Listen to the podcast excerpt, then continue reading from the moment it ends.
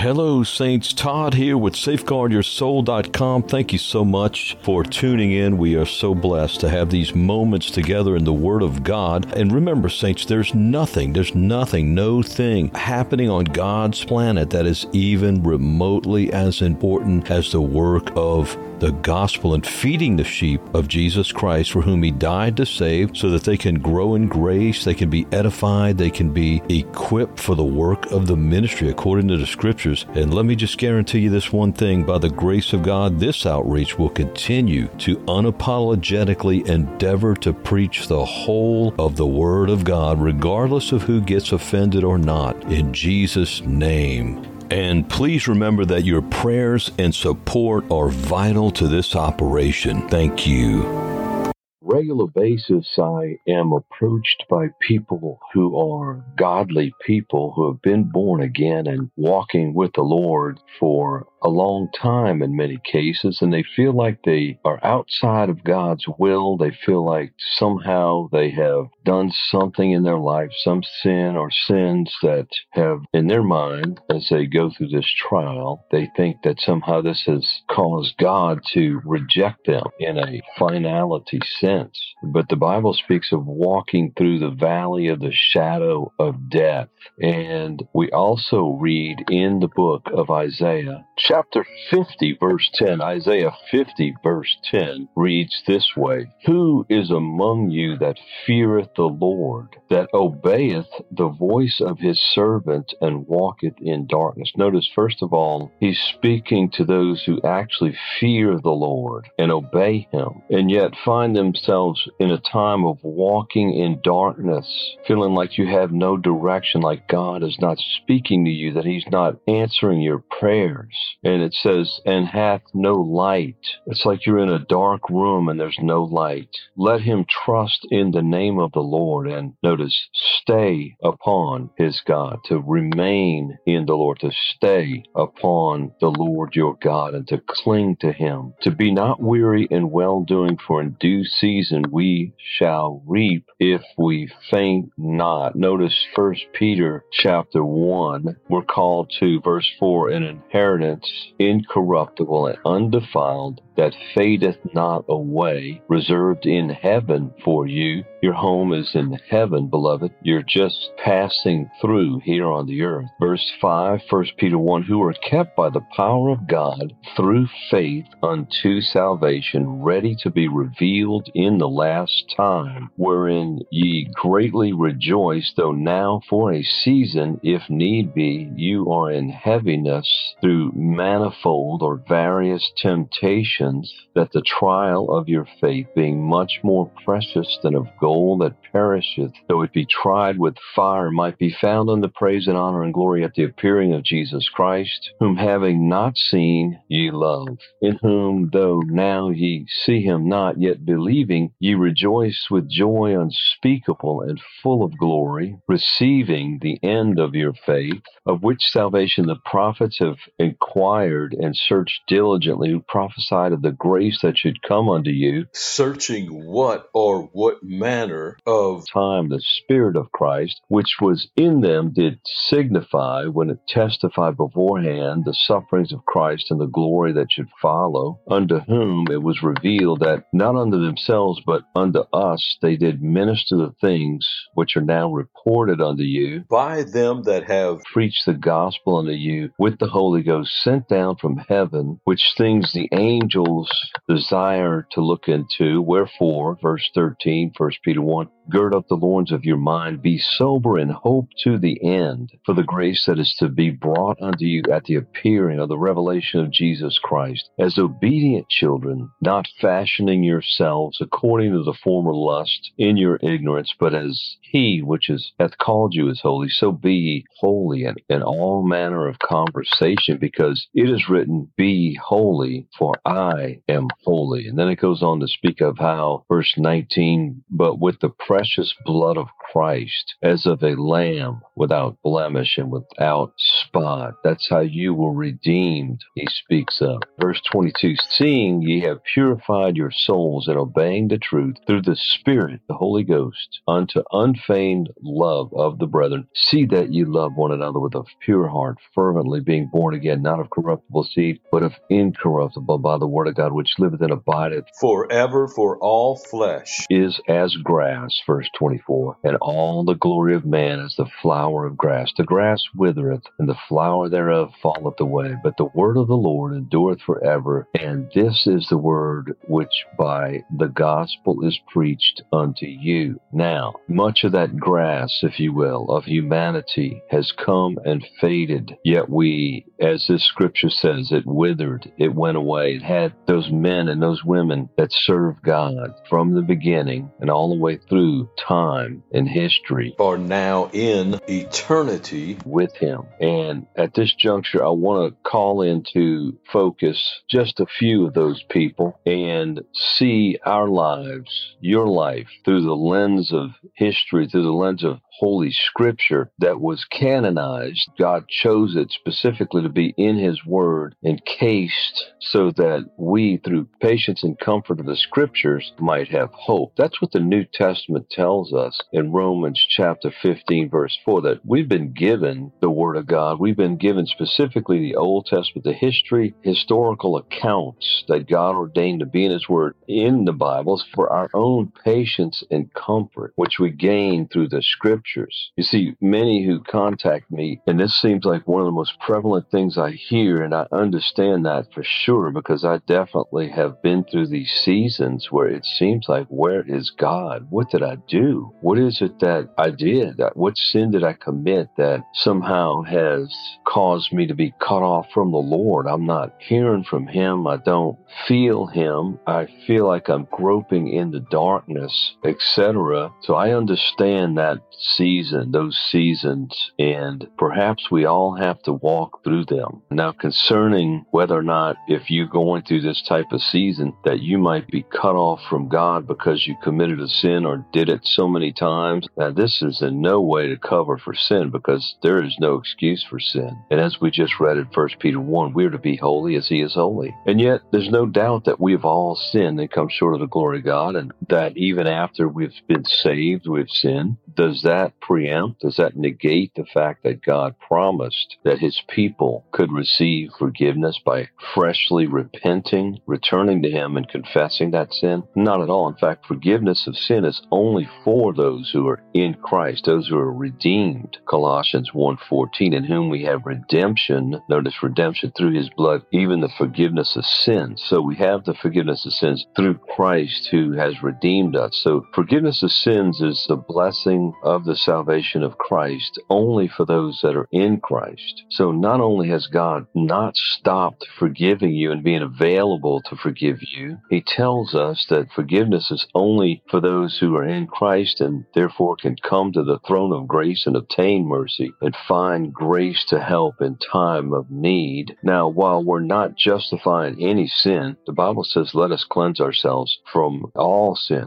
and from all filthiness of the flesh and spirit and perfecting holiness in the fear of God. 2 Corinthians 7 1. Yet the Bible says in Ecclesiastes seven twenty, For there is not a just man upon earth that doeth good and sinneth not. So do you think that there was ever a man or woman of God that walked the earth other than Jesus, who is the Son of God, who didn't need to be forgiven somewhere along the line in their Christian or their walk with the Lord? Of course that would be the case, that they had to seek God for forgiveness. Let's Let's take, for example, a man named Abraham, the very first Jew whose shoulders and out of whose loins came the nation of Israel. Do you recall in Genesis how Abraham hearkened to his wife, coincided with her to commit a sin? The sin of using, first of all, it was rooted in unbelief. They were walking through this very season, apparently, that we're talking about here, where God had given them a promise and yet it wasn't coming to pass.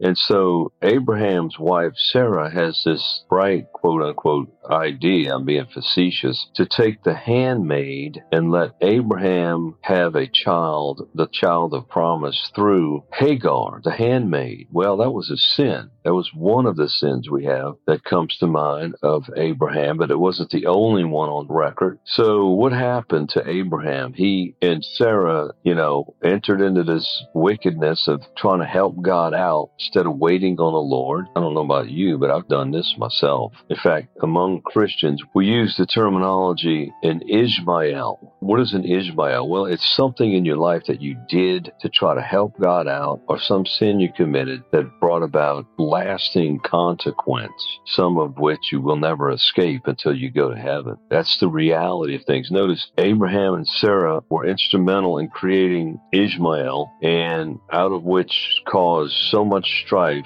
in the world, beginning with the strife it caused in Abraham and Sarah's household, so much so that the child Ishmael had to be sent away, and God even blessed them. But it caused great problems. It's still causing problems in the earth, and some of us have done things. We've all probably have things that have brought about consequences into our lives. But that doesn't mean that God forsakes you or that he gets rid of you or that you're no longer his child. Not at all. In fact, did God disown Abraham because Abraham committed this gross sin and other sins? No, he didn't. I'm saying this in part because you got this self righteous mob that goes around the internet. Some of these Mike Desario or Charles Finney disciples, and they act like there's no grace, there's no love, there's no mercy, there's no forgiveness in their theology. And as they talk, they talk as if you're the only one and everybody else is the only ones that need to repent. Everybody except them. And I've also had people come to me that had been evilly affected by these ravenous animals that run around preaching this merciless false gospel, which does not bear out through scripture, not through historical scripture as we're talking about now, and going through a couple of accounts in scripture that prove otherwise. Nor does this merciless false gospel stand the test of direct scripture that tells you that as a child of God, when you are saved and when you've confessed your sins, they are removed from you as far as the east is from the west. Psalm 103, verse 10 through 12. He has blotted out all your transgressions as a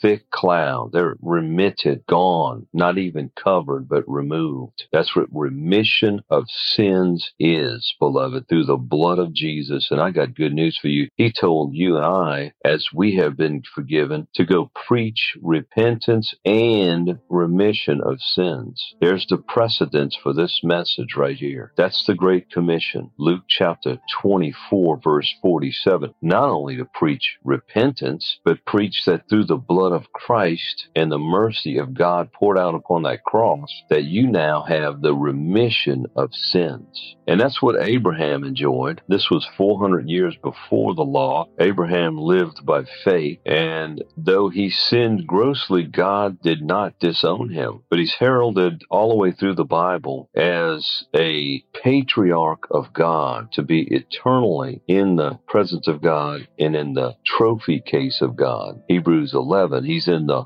hall of faith, as we call it. In fact, the word Abraham appears. How many times do you think the word Abraham appears in the New Testament? It appears 70 times in the New Testament. 70 times. I am sure that no other name of the patriarchs of God appears more than Abraham's name. I would doubt that any appear even close to 70 times. Notice what Hebrews 11:17 says. Now notice why is God still heralding Abraham when Abraham sinned? Because God is a God of mercy. And if he wasn't, he would have just done away with the human race in the beginning when they rebelled. But right after man rebelled in the same chapter, Genesis 3, God foretold of the Messiah coming in verse 15 to defeat the enemy and to procure unto himself a people. The first messianic prophecy is found right there after the Garden Garden of Eden incident where man sinned against God? And what about the days of Noah? The days of Noah where man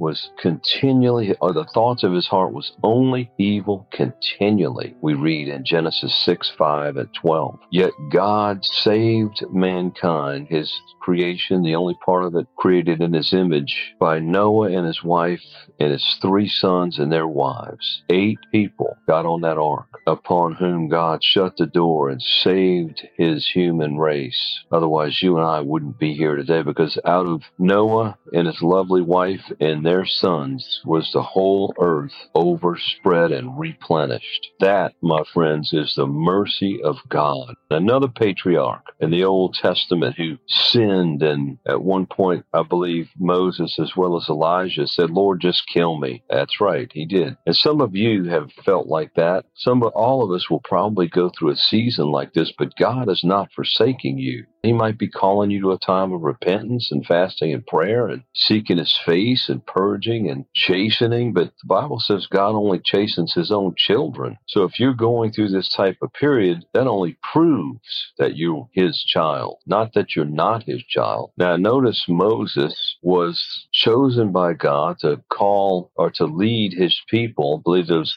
estimated to be about a million and a half Israelites out of the land of Egypt. And yet, before that, Moses Moses killed a man with his own bare hands in a certain dispute that was going on with another one of the children of Israel. He killed an Egyptian. In fact, he had to escape for his life until things passed over. We read in the book of Exodus. And yet, notice God, after he killed a man, obviously he repented and received forgiveness. And yet, then again, he did what he did, and he thought to protect one of the other Israelites, if I remember correctly. And yet, God led Moses and the children of Israel under the leadership of Moses out of the land of Egypt. So some of you wondered, can God still use me? Of course he can. Of course he can. We have just a plethora of examples from the Old Testament and the New. Peter denied Christ three times, but he found mercy in God as you can find. And again, a lot of people that have this idea that God has lifted his hand from them, they're no longer his. Well, he might have lifted his hand from you like he did with Job and Paul and is allowing Satan to strip you, but that doesn't mean you're not a child of God. Did Job cease being a child of God? No. Did Peter when he sinned? No. Did Paul when he sinned? No. Now, there are people who have ceased being children of God, but that's because they walked away from God. They didn't seek God. They didn't ask for forgiveness. You have those illustrations throughout Scripture. You got twos throughout Scripture, like as in Jacob and Esau. Jacob was a child of God. We have on record sins he's committed, but he was a man who was honest before God and chose to let God deal with his sin and stay with the Lord. The opposite is true for Esau, his brother, who was unrepentant. He wasn't honest and didn't sincerely seek God. What about David and Saul? What was the difference? Same thing. One of them had a heart after God, one chose not to. And then what about Peter and Judas? Both of them were a part of the 12 original original apostles of Christ. But yet one, Peter, chose to repent, to be contrite in heart, sincere, and go to God to be forgiven and remained with the Lord. In fact, he's the one that said, Where are we going to go away from you? Because you have the words of eternal life. Peter had a heart after God. He chose to. Judas didn't and was unrepentant and wound up committing suicide and going to hell. Acts chapter 1, verse 25. What kind of heart are you going to choose to have, friend? What kind of heart? Are you going to be a man who is like David, who had a heart after God? David knew how to repent. David sinned, and we'll finish with this as an example. There are many others. I hope this just is the beginning of you unearthing these beautiful truths from Scripture. Again, there is not a man, a just man upon earth that doeth good and sinneth not. Notice, not even among the just are we sinless. There is not a just man man upon earth that doeth good and sinneth not. In other words, at some point there's a trip up, a stumble, but God is there to forgive. While I don't believe we can make excuse for any sin, we also have to look at and synthesize the whole of Scripture. When somebody sins, and that's going to happen, it's unfortunate and it brings dismal results, Ishmaels, into the lives of those who sin. Even though you're a child of God, you're forgiven for your sin when you repent, you return to the Lord and confess it, you still have to reap what you sowed. Abraham had to reap the horrific consequences, and so has the whole world ever since, of his Ishmael, his sin that he committed. Our sin affects ourselves for the rest of our lives and others. We must reap what we have sown. That will never change. So Abraham's an example for that. Moses had to reap where he had sinned. God said after he smote the rock in a way that God did not instruct him to, God did not allow Moses to lead the children of Israel into the promised land. He used him to lead the children of Israel out of Egypt, but not into the promised land. Joshua picked up where Moses left off. So his sin had consequences, although he was forgiven and he's now in glory with Christ. And David, a man after God's own heart, the greatest king Israel ever had, beloved of the Lord. You can feel it when you read the Bible, how much God loved David and how precious David was, who danced and sang before the Lord with with reckless abandon for his worship of God, being mocked of one of his wives, Michal, who was then shut up from having children. Her life became unfruitful. God prevented her from bearing children. See, the sin that she had committed, apparently she didn't repent of it, and therefore she reaped from it, although that would have happened even if she did repent of it, perhaps. Perhaps not in that case. But David, a man after God's own heart, very successful in destroying the enemies of God with the favor of God in his life, then enters into sin with Bathsheba, the lust of his own heart, not crucified. He sees a woman bathing. He should have been at war. He should have been. We've got to take personal responsibility, saints, for the sins we've committed. David should have been at war, 2 Samuel 11, but yet he hung back. He was not obeying God by doing doing what God called him to do, and therefore it left him vulnerable. Sometimes people want to make excuse for their sin because they just somehow fell into it. Well, you only fell into it like David because you weren't obeying God. Your time, your energy, your money, everything in your life was not in obedience. You weren't obeying God as you knew to do. You deliberately did not continue to do that, and then you were vulnerable only because of your the first sin you committed of omitting to seek and obey the Lord, just like David. There he is hanging out on the balcony, I guess, of his, I would imagine, elaborate palatial home. And so he was, you know, it really is true that, you know, an idle mind is putty in the hands of Satan. We see that in Scripture. Then when lust has conceived, it bringeth forth sin, and sin, when it is finished, bringeth forth death. But yet it says there in verse 13 of James 1, Let no man say when he is tempted that he is tempted of God, for God cannot be tempted with evil, neither tempteth he any man. The vacuum, like David's vacuum, if you will, that left him vulnerable was his disobedience.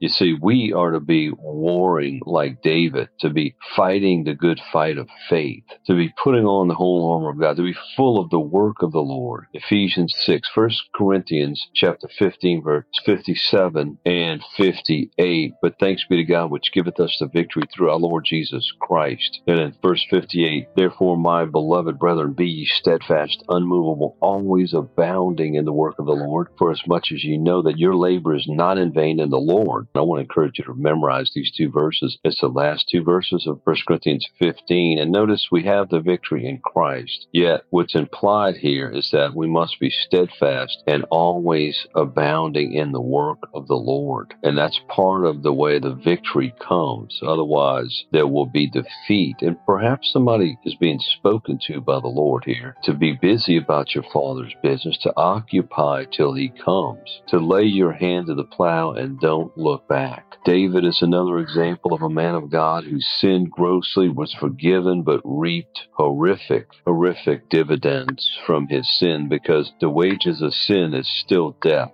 As was foretold in his day, he would reap specific things, sins that his sons committed, etc. There was war and unrest in David's lineage because he sinned. There was defeat on many fronts, including his own children. Absalom, one of his sons, raped one of his daughters, and that was even foretold because of David's sin. Absalom conspired and launched an insurrection to overthrow David's kingship and to take over the kingship of Israel, etc., etc. So David was forgiven. Psalm 51 is a psalm of repentance, which I don't know about you, but I'm so thankful that that psalm of specific repentance of David is in the Bible. I don't know about you, but I've gone to that psalm on many occasions and been thoroughly, thoroughly blessed to feel and sense the cleansing of God and the hope of God. Scripture always breathes hope into us and comfort. Some of us, as we close here, are groping in the darkness toiling in our mind, wondering where do we go? What do we do? Do we sit here? Do we take a step forward? Do we go left or right or what? You know, all of these things that your mind anguishes about. You know exactly what I'm talking about. Somebody knows exactly what I've been there to where I'm up all hours of the night anguishing about things. The answer is always this, beloved. Drink the healing oil of God's word. Read the scriptures and hope and comfort will be breathed into you as you pore prayerfully over the word of God. Again, Romans 15, 4. Whatsoever things were written aforetime, the Old Testament scriptures especially, were written for our learning that we, through patience and comfort of the scriptures, might have hope. Notice patience, comfort, and hope come from reading God's word. The Lord bless you richly and keep you, beloved saints, and may God bless you to endure to the end, to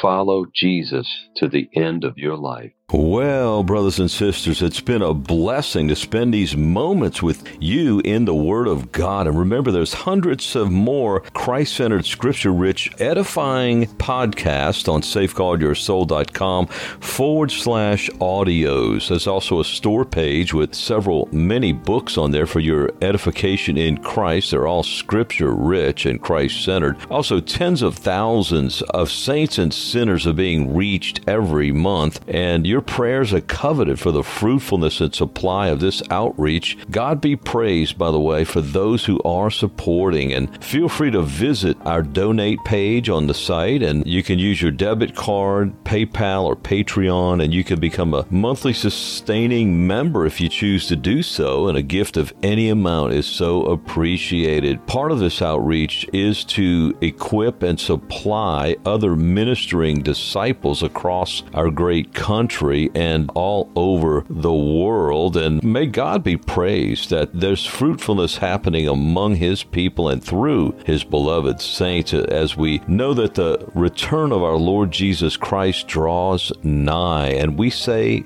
together in the words of Revelation 22 Even so, come, Lord Jesus. Amen